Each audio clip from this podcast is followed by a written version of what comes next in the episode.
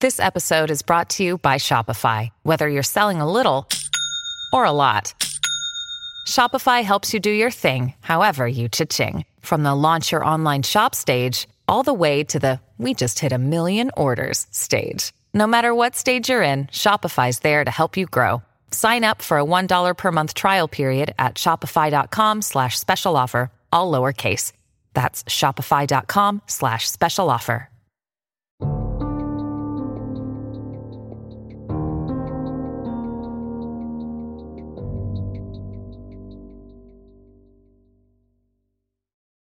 Hey y'all, it's Crystal.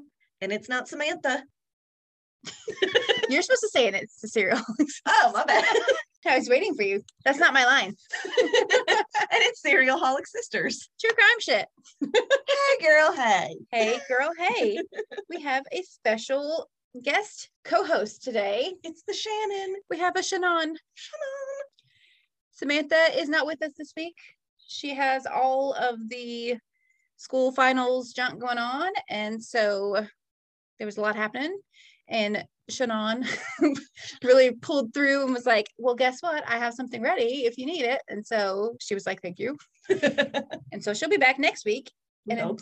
w- right, she's got she's she's in her last two weeks of school for this semester. I don't not like the end of it, Lame ass trying to better herself. right? Just like half-ass it, like the rest of us. I'm so good at half-assing. I'm never use my full ass ever.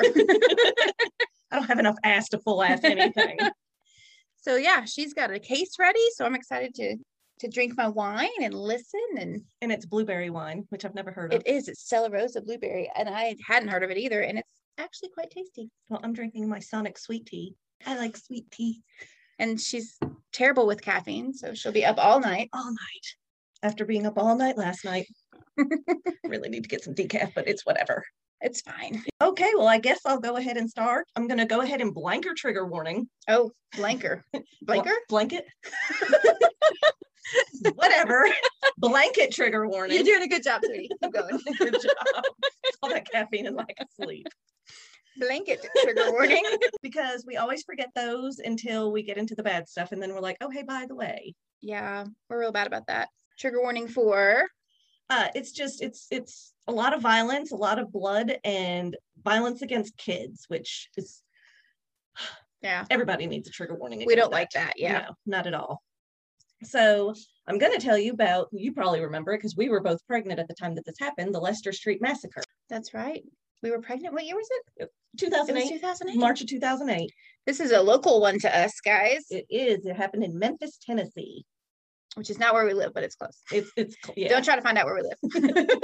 you don't want to know where we live. so, so yeah, this is a bad one. There's It- lots of lots of bad. and you know, my dad, he moved away from Memphis two months after it happened. And so, you know, I didn't think he would remember anything about it. And I said something about it to him. He's like, I remember that. It was horrible. And I was like, oh shit. It was horrible. It was ugh, so awful. And ever since you started this podcast, I've been telling him, like, do the Lester Street she has. She Massacre. has. It's a This- rough one. I don't like doing kid ones.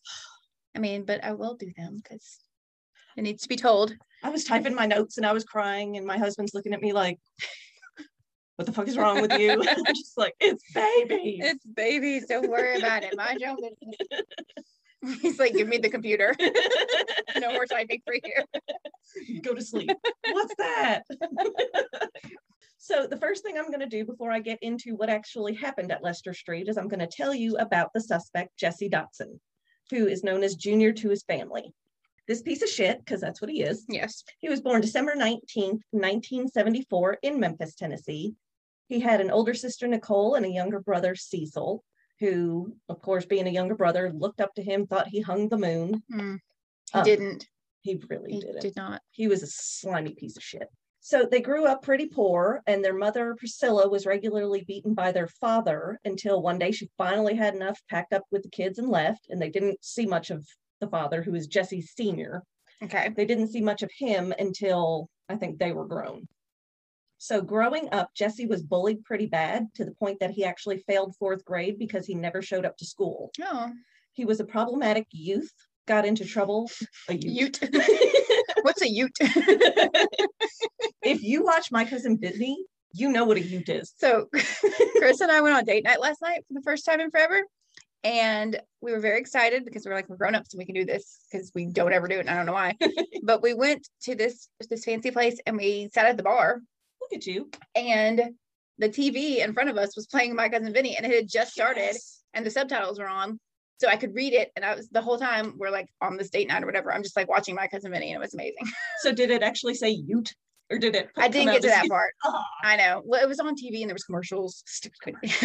we didn't stay for the whole movie because you That know, movie is epic. it's the best. It's the best. Um, so he started getting in trouble at an early age.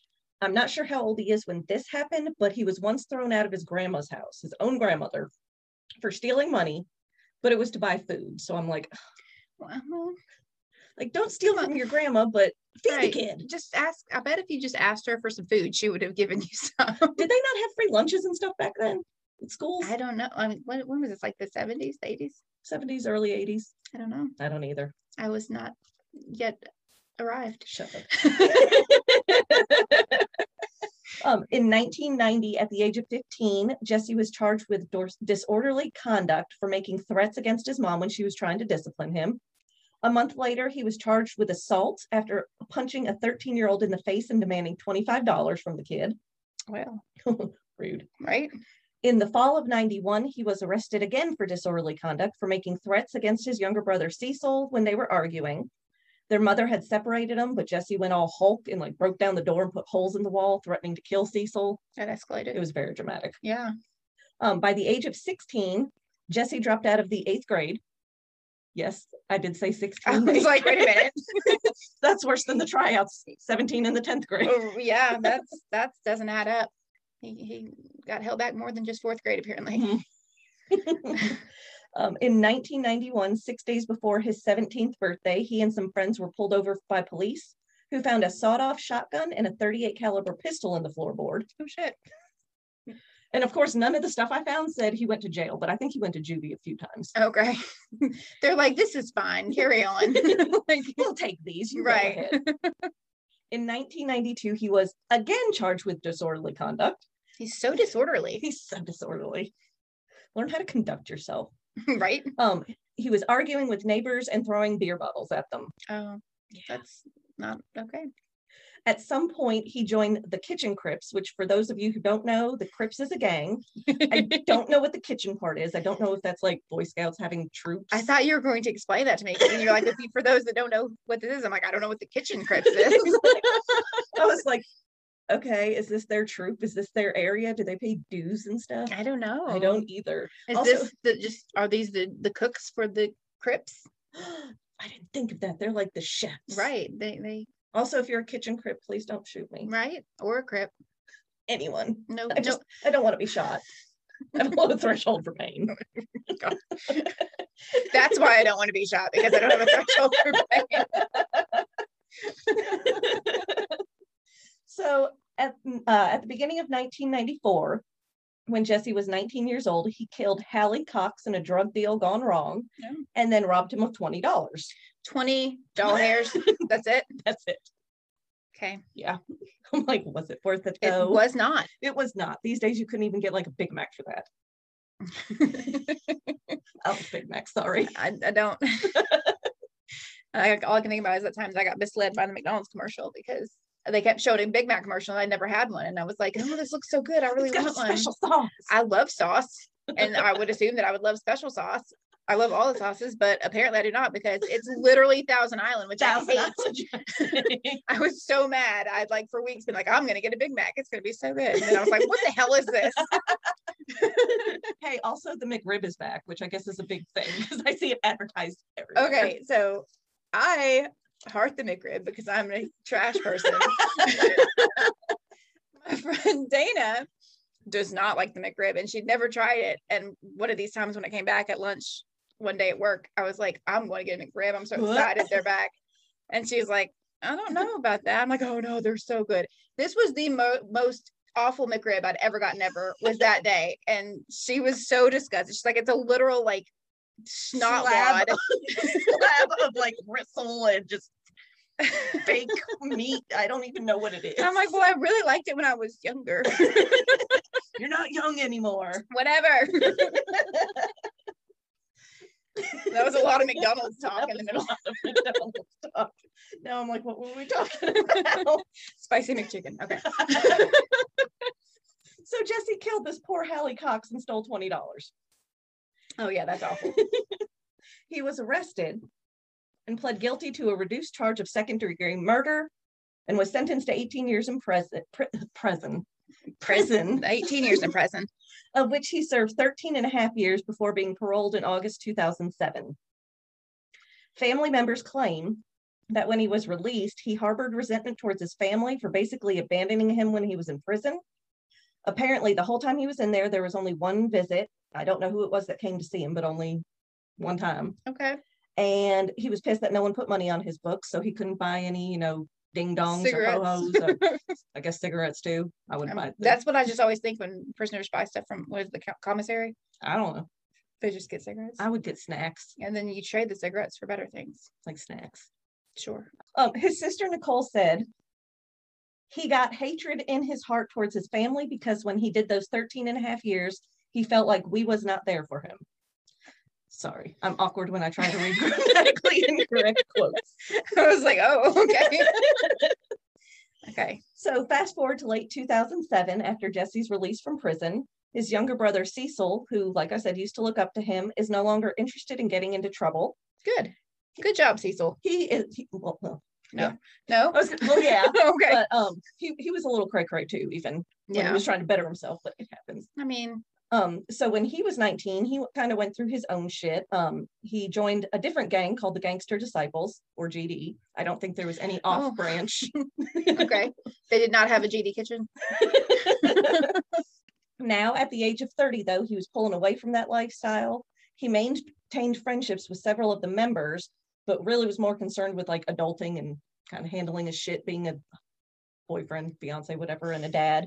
Okay. He had several kids he was raising, a lot of kids, A lot of kids. a lot of kids. Do you know how many kids? So one of the blogs I read from a reporter who was at the trial stated he had eight kids. Okay. I only know of six. Oh, Like in all the stuff I've read, I've only heard six who are mentioned. the other two? I don't know.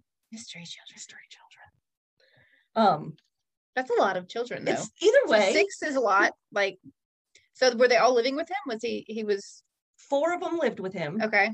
Um, four of them were by his fiance, Okay. and then two of them he split time pretty equally with baby Okay. mama Okay. or baby mamas Okay. because there's more than one. All right. You do you. He had a job as a maintenance man for some apartment complexes and had just started renting a home on Lester Street in a Binghamton neighborhood in Memphis. Master Street. It's gonna get bad, guys. It's so bad. I'm not excited about this. No. Thank you for coming and sharing your story with us. Hey, you're welcome. um, so he lived there at Lester Street with his fiancee Marissa Williams and some of his kids. Um, so here's Jesse. He's just released from prison. He's pissed at the world because his family abandoned him. He I didn't. mean, you're a murderer, bruh. you stole money from your Gmail and then you murdered somebody. and you stole twenty dollars from them. Yeah. you should have used that to buy your cigarettes in commissary. right? So now he's looking at his little brother. He's seen he's got his shit together and he's just kind of salty. I was gonna Like, say he's jelly, isn't he? he's so jelly. He's like, this could have been my life. if I hadn't gone to prison. Well, I mean, if he don't shoot had people. acted and right, right. There's that. Yeah, Cecil, though, he was kind of a dick. okay. Um, it, it's it's been said that he would kind of introduce Jesse as my bitch ass brother, Oh, okay. and he would make sure to tell everybody he just got out of prison. Like that's kind of rude. that I mean, that is kind of rude. That is kind of rude. Didn't didn't need to go where it went, but stop calling him your bitch ass brother. it's like, hey, this is my bitch ass brother. that's He just got out of what it- prison. that's literally what his I think it was his dad said that. He was like, he would introduce him as this is Jesse, my bitch ass brother. He just got out of prison. Oh wow. Like, okay. Burbank. Right? That's a little um what's the word? Damn. Rude. Well, yeah. Passive aggressive? Okay. I was gonna say dickhead. Sure. Your word's a little bit bit nicer. um, it's also said that when they would argue, which they didn't argue a lot, but it would just escalate quickly. An example, and I don't know if you ever heard this because for a long time people thought this was what the Lester Street massacre was over. Oh, um at the beginning of is it a 2008 beef? Cecil and Jesse were hanging out at a friend's house, and Jesse got up, put on Cecil's leather jacket, and went to leave. Oh, Cecil stood up to stop him, and Jesse, he said, "Hey, bitch ass little brother, that's my jacket." well, Jesse was like, take it, take it, and pulled a semi automatic shotgun. Oh, cool. now me, I'd be like, you can have it. That is your jacket now. you look nice in that jacket. also, that's why nobody went and visits your little bitch ass in prison. We'll put money on your books. Stop acting like that. So yeah, I would be like, you can have that jacket and it looks fabulous on you, but not Cecil. His little snitching ass reported that shit to the police. Oh God. But Jesse wasn't charged. okay. And I feel like I mean, he was just like, he stole my jacket and he pointed a gun at me, and they're like, he's on parole and he's a felon with a handgun or whatever kind yeah, of and they were just like, tough shit. I guess. Cool. Like, hey, if you had done your job, maybe I wouldn't have Then this case. I to would talk say about. then we wouldn't be talking about this right now. you but whatevs. Thank you, Memphis Police. So now here we are at the time of the massacre, which I don't want to be here. Let's go somewhere else. and I feel dramatic always calling it a massacre, but that's literally It's what it literally was. a massacre. Yeah. and that's literally what it's called. So Hmm. it's Saturday, March 1st, 2008. Cecil had a barbecue at his house. I was pregnant. I was so pregnant. I was so pregnant and miserable and just fat, even though I wasn't that far along. I was, I was gonna fat. say, um, I'm like, I was so pregnant. I was due in August. I was already wearing maternity clothes because I like food. okay. Fun fact about me and Shannon: we had our babies one day apart. It's true. One day apart. And they're besties. And they're actually only like 11 hours apart. And her son is constantly telling mine to respect your elders. It's true. It's so true. He's very wise beyond his years. he's Captain America and he's literally an old man. He is. It's He- adorable. He. so you know I have giant feet. yes, you do. I have ridiculously large feet. My one of my favorite pair of shoes I have is the old school gray New Balance tennis shoes. Oh, yeah. They're so comfy. They're so comfy. I just got a new pair like two weeks ago, and this little punk ass bitch wore my shoes to school today because they fit him because he apparently doesn't have even more giant feet. Oh than my me. god. Well, your husband has like giant He feet. does. He's a 13 and I'm 11. It's not good. It's it's real unfortunate for both my kids. They are doomed. But he I- wore. I wear a four, so my poor kid. yes, you used to get my daughter's hand me downs, but now they're too big for they are too big. But um, he was literally like an old man today. He wore my gray New Balances with black socks. with long black socks Yes. because he's awesome. He is such an old man with his old man glasses. we were Christmas shopping the other day and we were looking at socks because we always need to get socks for them. 'cause Yeah. they tear them up. And Chris kept trying to get the wrong socks for each of them. I'm like, Tyler's only gonna wear black and they're only only long. Danielle, no show black. Mhm. And he kept getting it backwards. And he's like, Why is he an old man? I'm like, that's how you remember. Exactly. He's a literal old man. And then there's my kid who's like a happy balance between them. He's wearing no show. He doesn't care if they're black or not, but they have to be like Adidas or Under Armour. And they're He's lit- very bougie about his brand. he's so bougie. And I'm, I'm like, like Walmart. and I'm like, dude, we live in a trailer. Yes, I'm like Walmart because you're going to tear them up anyways. I was gonna say, and they'll last him a week because he does not wear shoes ever. he's always every time I see him when he's at my house outside in socks outside. I'm like, where are your shoes? Like his baseball coach literally was calling him shoeless Joe Jackson. That's true. he That's didn't true. know who that was, but Yeah, but yes, that was sad. so anyway, back to Lester Street. I don't want to go back. See, I tried to I like steer that. us away You for a did us on while. a little bike trail, I did. and I just got us right back. Rude. So Cecil was having a barbecue at his house at 722 Lester Street.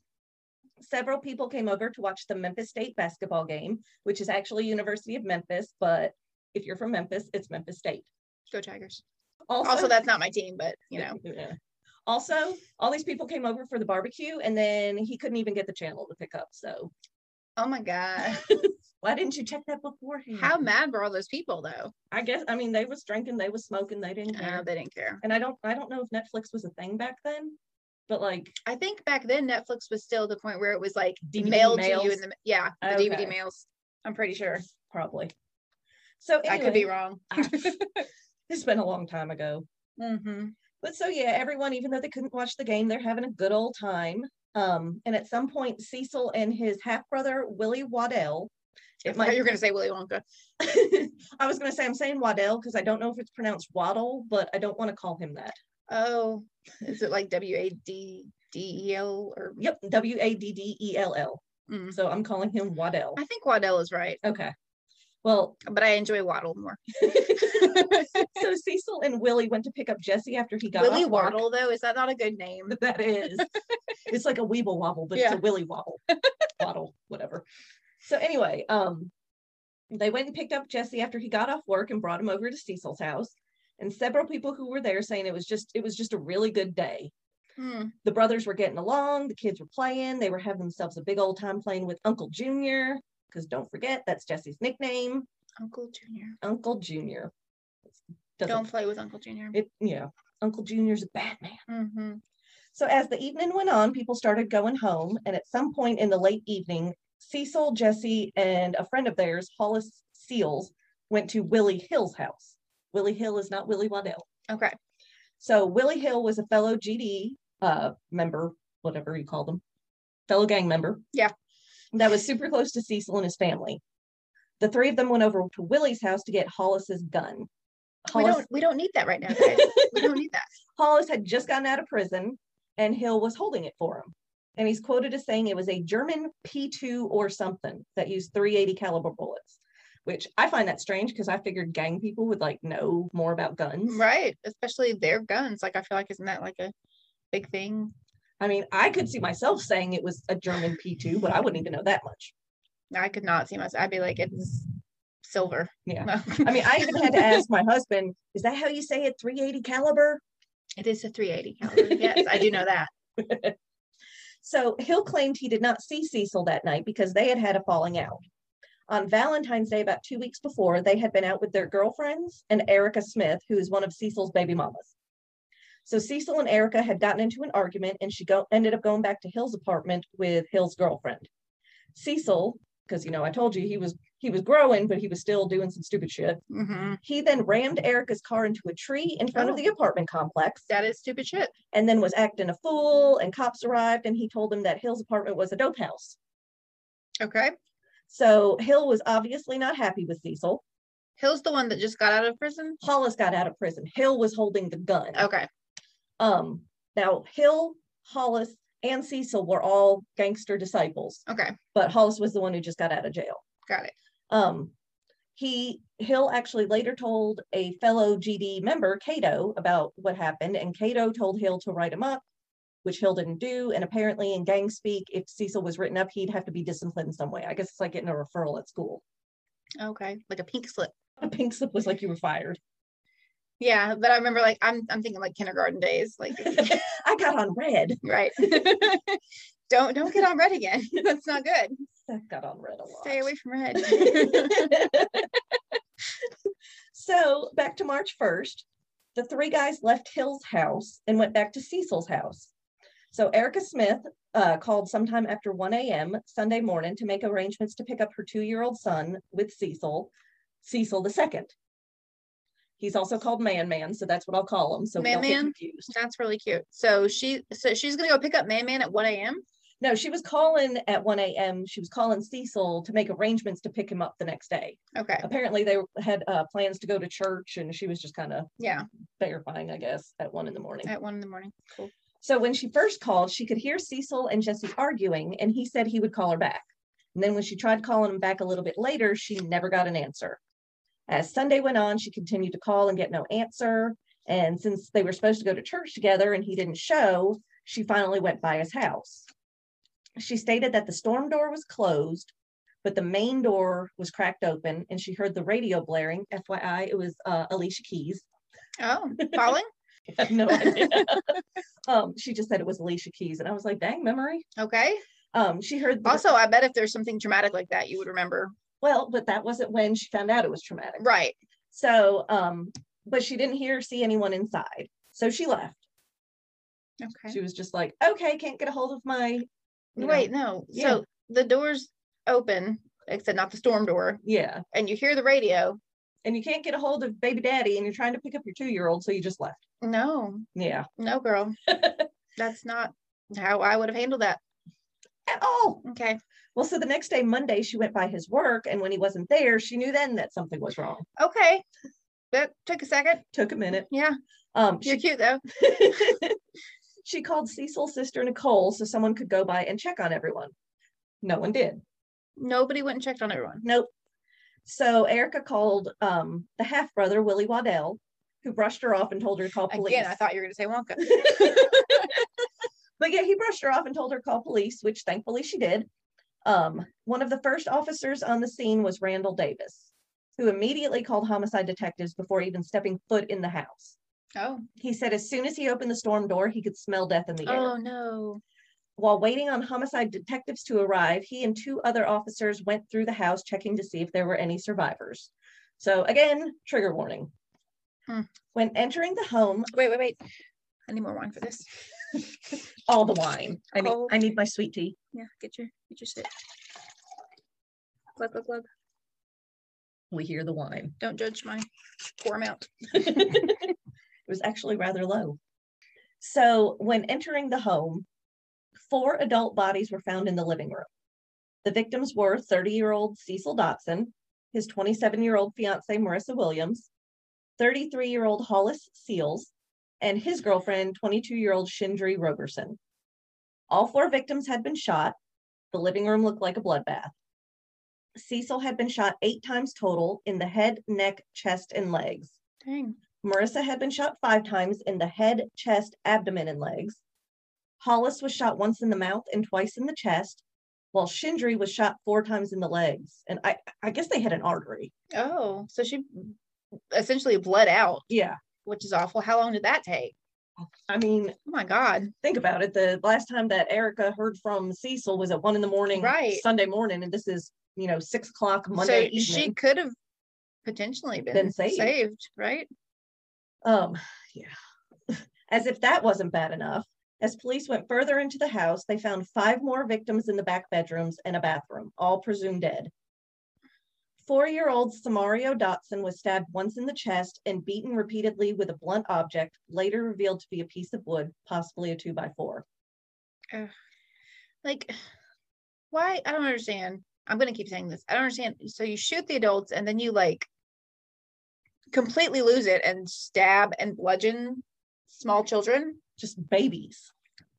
Mm. Erica Smith's son, two year old Man Man, had been stabbed seven times, mostly in the head, Oh and my both God. children were pronounced dead. Three other children miraculously survived. And I'm serious, it was a damn miracle. So, nine year old Cecil Dotson Jr., who I'll call CJ, so we don't get Cecil, Man Man, and CJ mixed up Lots of Cecil's going on. so many Cecils.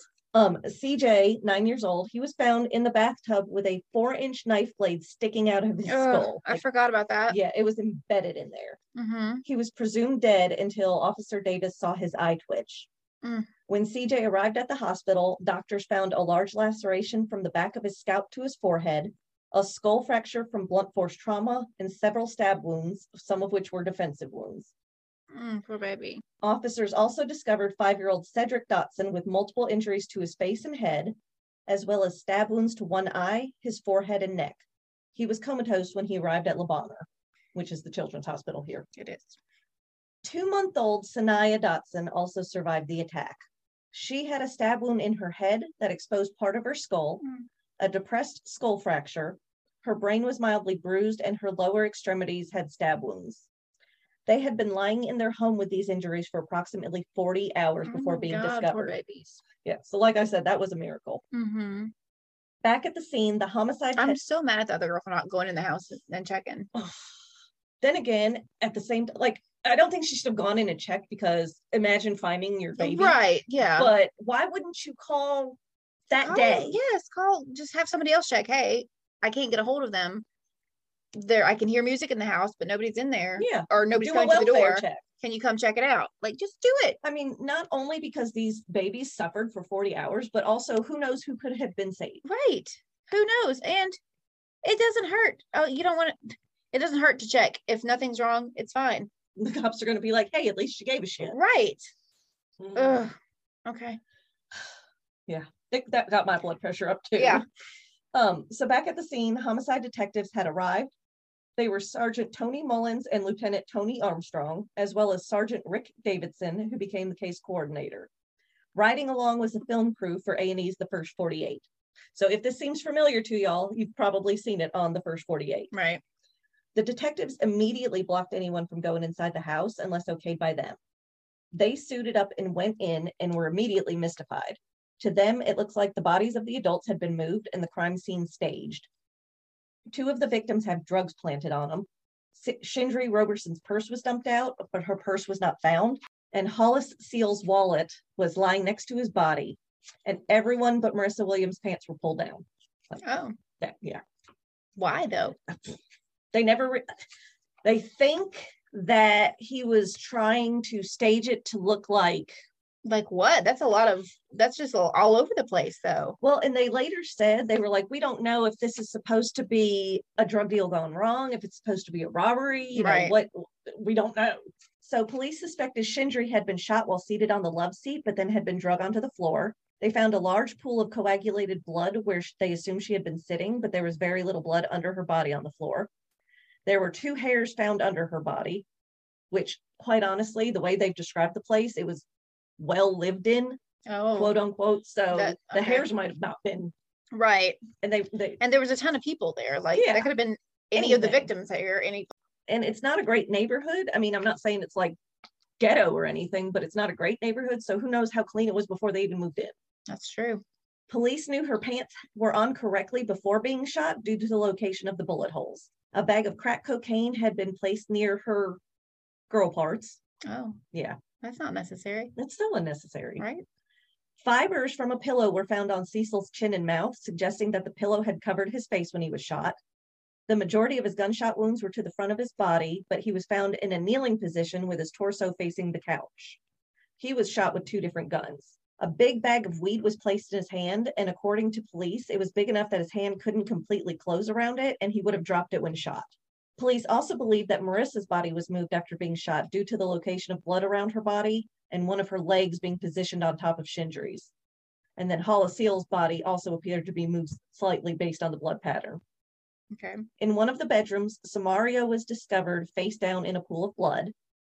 He was the four year old. Okay. Sometime during the night, he had entered the bathroom. This was evident by a bloody handprint found on the wall. Oh, Police believe he was attacked in the bedroom, then the bathroom, and then the bedroom again. oh, Man Man and Cedric were both found in a second bedroom, and there was just blood spatter everywhere. so man, man, Cedric survived. Cedric survived. He was five at the time. Uh-huh. And Man Man is Erica Smith's two year So old he son. he did not survive. Um, it appeared Man Man was assaulted on the bed, but then moved to the floor. And then little two month old Sanaya was in her bedroom, and there was blood spatter everywhere. Mm. Broken off knife blades and handles were found throughout the house, as well as pieces of wood that were used to beat the children. This And is it- just insane. It's like so insane. They said that basically the house was a wreck. The kitchen, there was like silverware, like the trays that the silverware go in, like just stuff dumped all over the floor, which is where the person got the knives. mhm, But the then, like, person. But then the um, master bedroom was just untouched because there was no one in there. I wonder if this is like a, I don't know, like was he on drugs? It's just so it's it's chaos. It's it's chaotic. like It's so chaotic. Well, and super strange, a plastic bag full of nine millimeter and 380 caliber shell casings were found on a couch underneath a jacket. Like detectives assumed that the suspect or suspects were trying to collect them to take with them, but then set the bag down and forgot about it. oh okay. So, over the course of three days, evidence was collected and sent off to the Tennessee Bureau of Investigation for evaluation. And while this was happening, detectives were trying to figure out a motive. In their minds, there had to be multiple suspects. There was no way one person Oh, could do all this. right. Was it gang related? Because remember, Cecil was a member of the GDs. Mm-hmm. Was it a drug deal gone south, home invasion? You know, what happened? They interviewed Cecil's daughter, Sierra, who had been at her mother's house that weekend, thank God. Thank. I was gonna say I think it was her birthday weekend, too. She had just Ugh. turned 13. She it's said, traumatizing. Ugh. she said she had overheard her dad and Uncle Junior talking about stealing some guns the Friday before the murders happened. Cool. So, could this be retaliation? They questioned relatives, they got tons of tips from Crime Stoppers, and they even got a sort of statement from nine year old CJ. He claimed that some man named Roderick or Roger came in that night and told Cecil, never stop playing with the gang, boy, and that he got too big But keep in mind that during this taped interview, he was still pretty out of it. I say he just had a very traumatic. Very traumatic. I mean, and surgeries and all kind of. He had a knife sticking out of his head. He sat there for 40 hours. And um, Lieutenant Caroline Mason was one of the people who helped conduct the interview, and she said he would just start to like hyperventilate. His heart rate would go Oh, up. poor and- baby. So detectives interviewed Jesse, who claimed that Cecil had a falling out with a fellow GD member, Doc Holliday, and that a meeting had been His called. name was not Doc Holliday. that is not Doc Holliday. I'm sorry. Is he an old Western cowboy? You're gonna be my Huckleberry. I'll be your Huckleberry. but so supposedly a meeting had been called by the higher ups in the gang, and Cecil had skipped it, which was like a big no no. Detectives then heard from another member of the Gangster Disciples, who said that he- Cecil, uh, he had been with Cecil a couple weeks before, and Cecil told him people were looking for him. He apparently owed someone like around three hundred thousand dollars for drugs. Oh shit. that's and a mentioned pretty something about the penny. mafia. yeah. Cops were a little suspicious of this guy's statement, though, because for one, he'd only met Cecil the one time. And two, no one's going to front that kind of money unless the person has someone to move those drugs, which is going to be bringing the money in. But Cecil wasn't like in the money. So You sound like you know what you're talking about. he did not have a bunch of money at the house, basically. I believed it. So Rick Davidson then tracked down an ex member of the GDs who agreed to come in and talk. He verified that if Cecil was written up, he probably would have been given a death violation, Oh, and that sometimes when a death violation is issued in a gang, a blackout team would be sent in to wipe out the entire family. what? Is this real life? Is this a movie? like, that's a little dramatic, So like a bunch of ninjas in all black just would come in and take out the whole family? but not just like you and your wife and kids, like your grandmas, your aunts, your uncles, your moms, your sisters, your Why brothers. is this a thing? Gangs are bad, okay? Like why Why didn't you just give them a warning? You could have gotten detention or something. right? So after hearing this, Lieutenant Armstrong gave the um, uh, order to put the remaining family members in protective custody, which was 10 people total, not including the hospitalized children. He had already put out strict orders that no one was to see the children without his approval. Even the family hadn't been Oh, hadn't been allowed. yeah. And actually at first they weren't even allowed to know who survived. Oh my gosh. I Could you can't imagine. imagine? No, I Ugh. cannot. So before police Oh, could round that's- up the family, Mm. I know I was like, I don't I don't like I understand his I- reasoning, right. but I don't like that. Yeah. So before police could round up the family, Nicole, their sister, started to receive phone calls to her cell phone from her empty apartment, Nope. stating that her family was in danger. I think landlines were still a thing Are back you a then. danger girl? I have a landline still. I keep forgetting. so she went to police, who went to her apartment and found nothing. Like there was no one there. There was no signs of forced entry. Well, Oh, that's creepy as shit. It's- like I can't imagine how scared that family was. Yeah. Can you imagine? Like all these people just were murdered. They haven't gotten to see the babies. They're in protective custody. They're getting phone calls from an apartment that's supposed to be empty. Mm-mm. I would be freaking the fuck out. Right? Hail to the no. So then, to top off this shit show, when Memphis police officer Lanise Stepney showed up to put the family into protective custody, Jesse flipped his shit and held a gun to his own head, Oh, yelling that police were going to try to pin the murders on him and that he wasn't going back to prison. Like, quit making it all about you, I mean, come on now, right? you diva. Everything's not about you. So several me- family members tried to calm him down, and after a while, the officer was able to get him on the phone and convince him to put the gun down. So now it's March 7th, four days after the murders were discovered, and CJ's making another statement to Lieutenant Mason. He's a little more cognizant this time around, and his interviews easier to follow. And lo and behold, when police asked him who stabbed him, he states Junior. We all remember who Junior is, right? Just Jesse. His funky ass uncle, Funky ass. uncle. funky ass uncle that Funky ass Uncle pulled a Jesse. gun on Cecil over a coat. Oh, I just said Uncle Jesse and it made me think of Full Full House. I know I had to keep doing Uncle Junior, not Uncle Jesse. Uncle Junior. Because Uncle Jesse is fine. Okay. Whew. So yeah, the funky ass uncle who had a bit of a temper. Um, I mean, he served time for murder. He put a gun to his own head. He's been telling police it's all due to a gang dispute, and he's basically a lying liar who lies. Why do you love lying? You lying piece of shit. So Lieutenant Mason immediately called Lieutenant Flunker. Armstrong to tell him what t- CJ had just said. And Armstrong was about to go into a meeting with the heads of the local DEA. And he said, Don't tell anyone, and I'll call you after the meeting. He, wa- he didn't want officers to stop working on the case because he didn't know if Jesse was truly the suspect. Right. After the meeting, he had a TECT officer pull Jesse from protective custody and bring him to the station. During his initial interview that night, Jesse wouldn't say anything to officers or only gave them like one word replies. He just kind of sat back with his feet kicked up on the table. Cool. You dick. Right. I hate this guy. Ugh. So eventually, Armstrong went in there to conduct the interview. The only recording available of this is from the first 48 because the Memphis PD at the time had a policy against recording homicide interviews and relied heavily on note taking, which I think is very stupid. but Yeah. That's real dumb. Apparently, they've it's been an issue in several court cases, I'm murder sure. cases, and that everyone claims it's a policy, but they couldn't find where it was Where's actually. Wal- oh my god. it's like, no, it's a rule, y'all. And they're like, it's not a rule. Oh. Again, that's the Memphis PD for you. Hey, we love you though. I back the blue. God, that was awkward. So they would write down statements and then the suspect, after all corrections were made, they would initial each page and sign it. So over the course of seven hours, Jesse and Armstrong talked about family, religion, and what happened the night of the murders.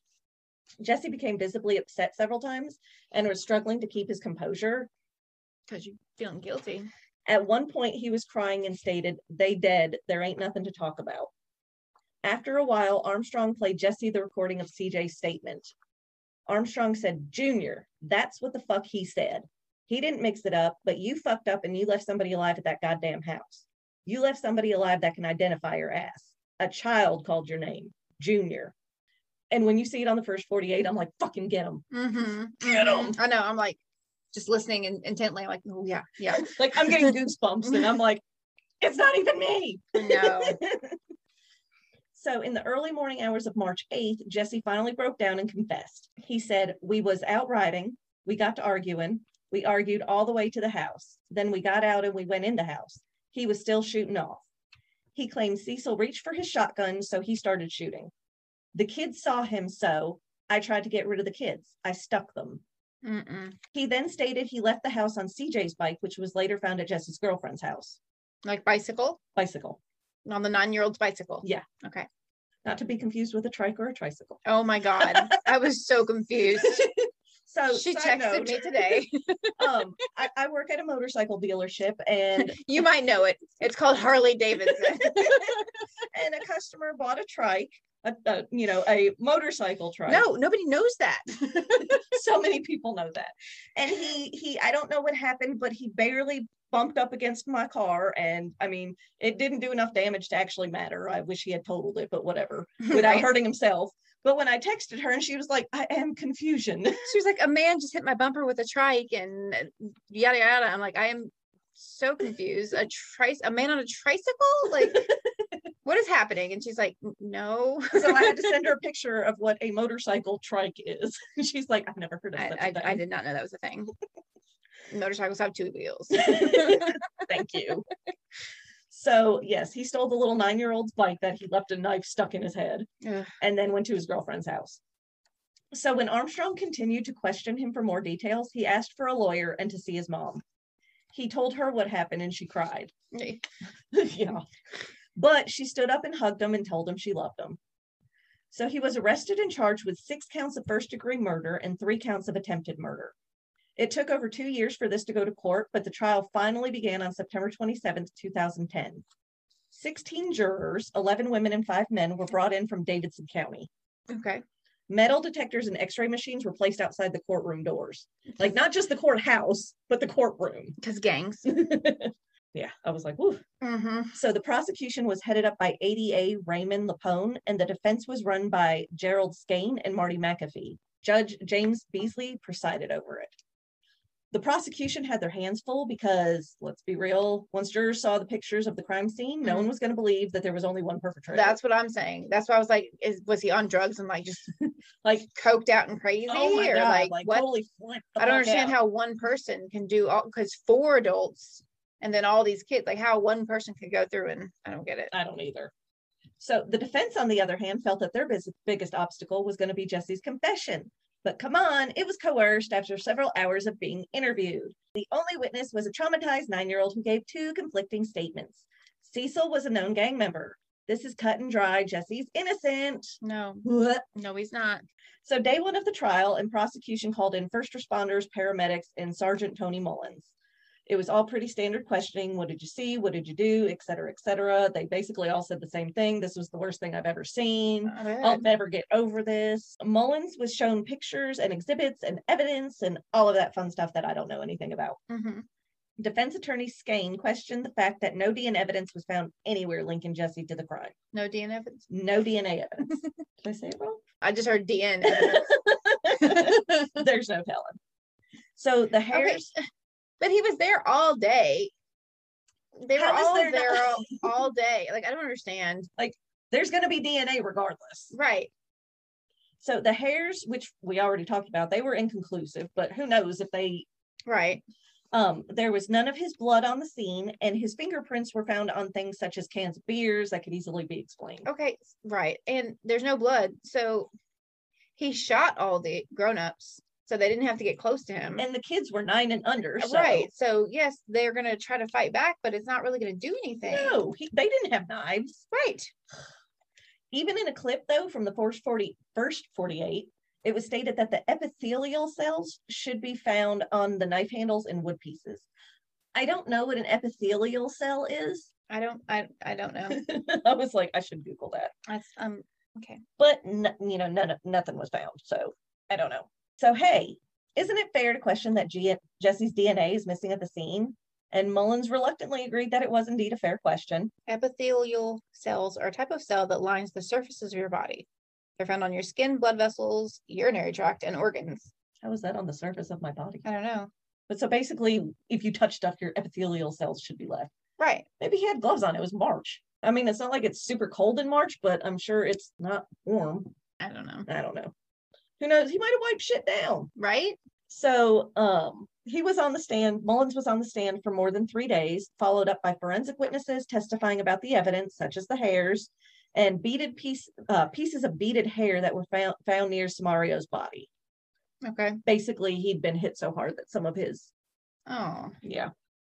Again and again, defense pointed out there's no DNA evidence tying Jesse Dotson to this crime scene. Like that's all you got. He confessed. He's I a get piece very of shit. angry at defense lawyers when you know they did it. I know that's your job. It's or got to be whatever. the shittiest job. It's but got at to be the same shittiest job. Some of them, like, and I- and I don't know Leslie Ballin and um, you know, some of those people might be very nice people, but when you take on these cases, knowing they're pieces of I shit, know. Like you have to know. Like I you have sold your soul to Satan. how do you sleep? Like I don't get it. So on day seven, the prosecution brought in Willie Hill to disprove the gang theory. So many willies. so many willies. He was the one that was holding Hollis Seal's gun. Okay. Um, he was asked to explain how disputes are handled in gangs and who makes decisions regarding punishments.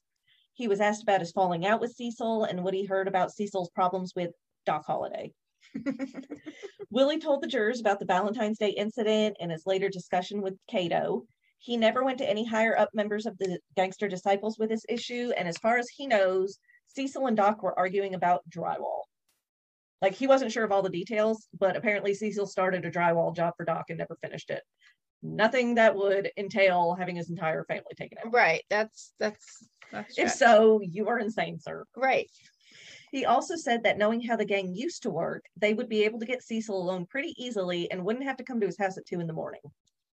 Hmm. Skane was then called in to question Hill, and his mission, of course, was to shred his credibility. And I ain't, I, I ain't gonna lie, he was he was he was a little on point. Yeah. He said, "It sounds like you've got a lot of experience, Mister Hill. How many apartments have you gone into and killed people?" Oh. And when Willie answered none, he asked, "Is that as true as everything else you've told us today?" Oh. Like, ooh, snap.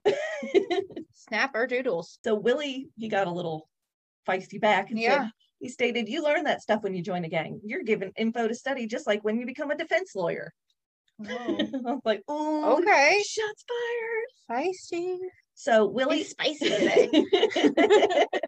Willie admitted that he did call fellow gang members when he heard about what happened at Lester Street, and he did say they went too far thinking it was a gang related hit. He was really close to Cecil and his kids and said if it had been a gang hit, he would have gone after the ones who did it.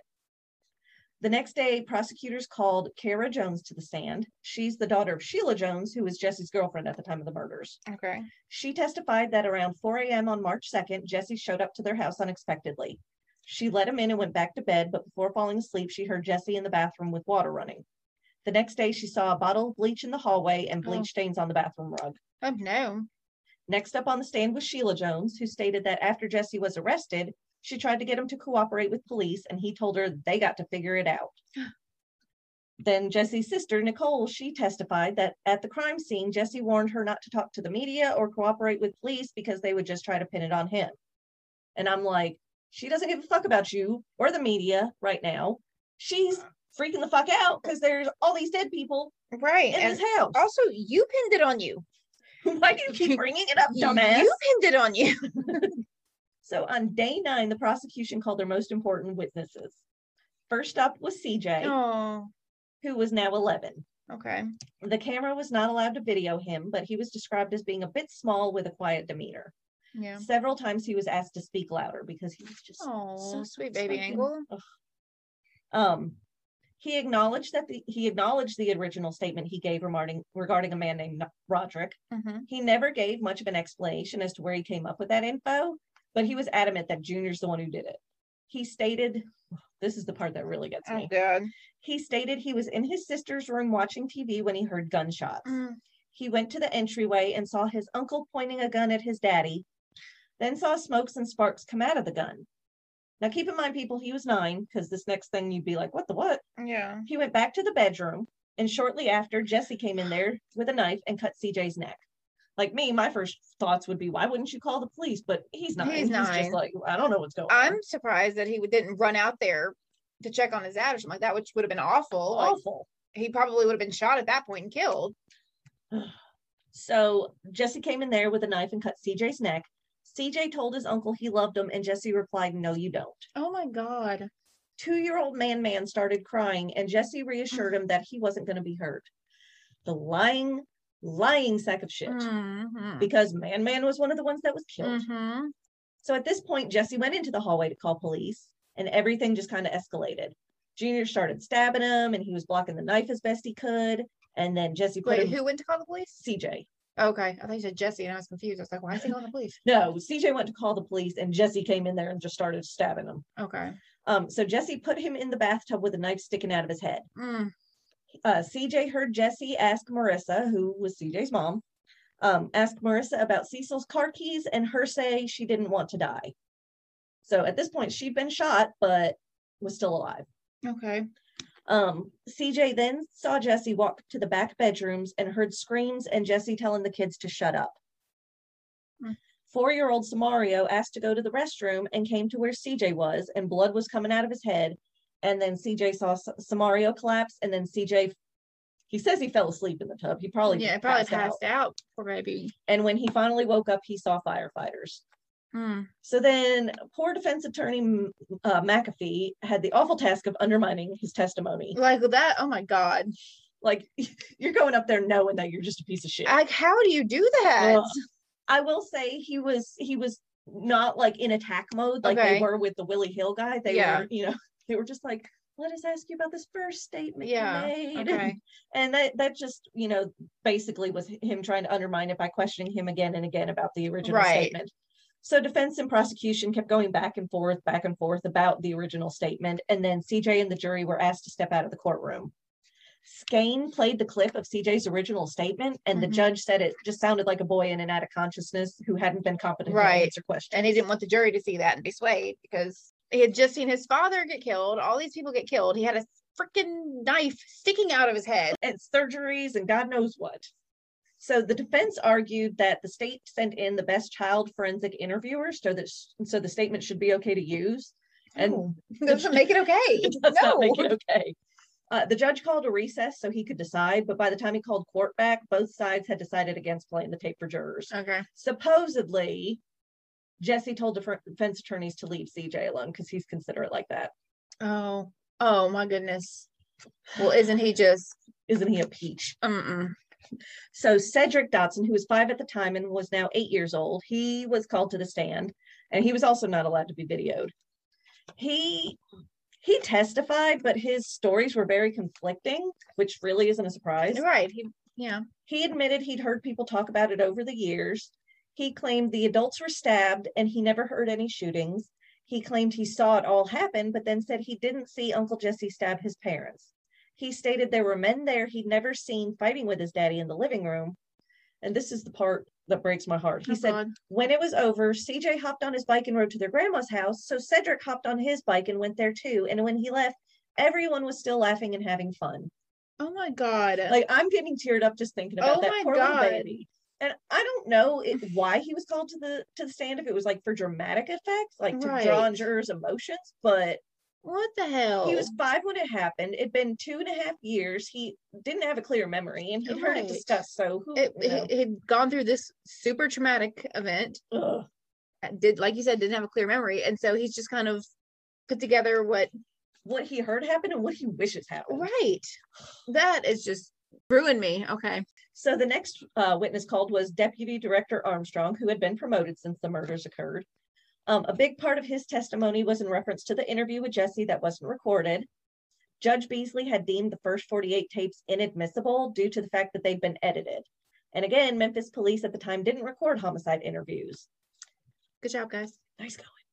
So he testified about all of the tips they had received, received from Crime Stoppers, several of which named Jesse as the suspect. He explained that it wasn't he who approved the film crews being there. The city of Memphis had approved that before he even joined the division. Um, he even stated police get so caught up in what they're doing, they forget the film crews are even there, which that's not surprising. Right. You know, he was like, this was not done for a TV show. This was a case I wanted to solve. Right. He answered questions about the days following the discovery of the bodies, as well as decisions he made involving the case, such as not letting relatives in to see the children, you know, waiting until after his meeting with the DEA to discuss CJ's statement. He was questioned extensively about his interview with Jesse that ended with the confession. He stated that after Jesse confessed and requested a lawyer, Jesse stated, Lieutenant Armstrong, you lied to me. You told me you'd never judge me based on my worst day. And meanwhile, Armstrong was thinking he was sitting across the table from a psychopath. Yeah. During cross examination, Skane asked for Armstrong and jurors to leave the courtroom and then asked the judge to declare a mistrial. He claimed that since the interview wasn't recorded, there was no way to know for sure when Jesse lawyered up. Like, did he request one when he first got there? Did he ask for one halfway through? How does anyone know, with the exception of Lieutenant Armstrong? And are we just supposed to take his word for it? Judge Beasley, Be- yeah, the, the, the, the, the. Uh-huh. Judge Beasley rec- uh, denied the motion and called everyone back in. And when questioned by Skane about the lack of recordings or notes, Armstrong replied, You know, I don't know how long I'll live, but I can almost assure you this is an investigation I'll never forget. For all intents and purposes, there were supposed to be nine bodies in that house, but by the grace of God, three of them lived. I think it's pretty fair to say I'll never forget this as long as I live. Skane kept pushing that without a recorded interview, no one will ever know what was said between them for that seven hour conversation. Priscilla Shaw, Jesse and Cecil's mother, she was the next person called to the stand. Okay. The defense actually tried to suppress her testimony, claiming she'd been acting for the police department to get information from Jesse. So the judge briefly called her in without the jury present and then questioned her and then defied, denied the defense's motion and allowed her to testify in front of the jury. Okay. Can you imagine how difficult that would be, though? No. Like, she lost one son and two grandbabies to another son. Right.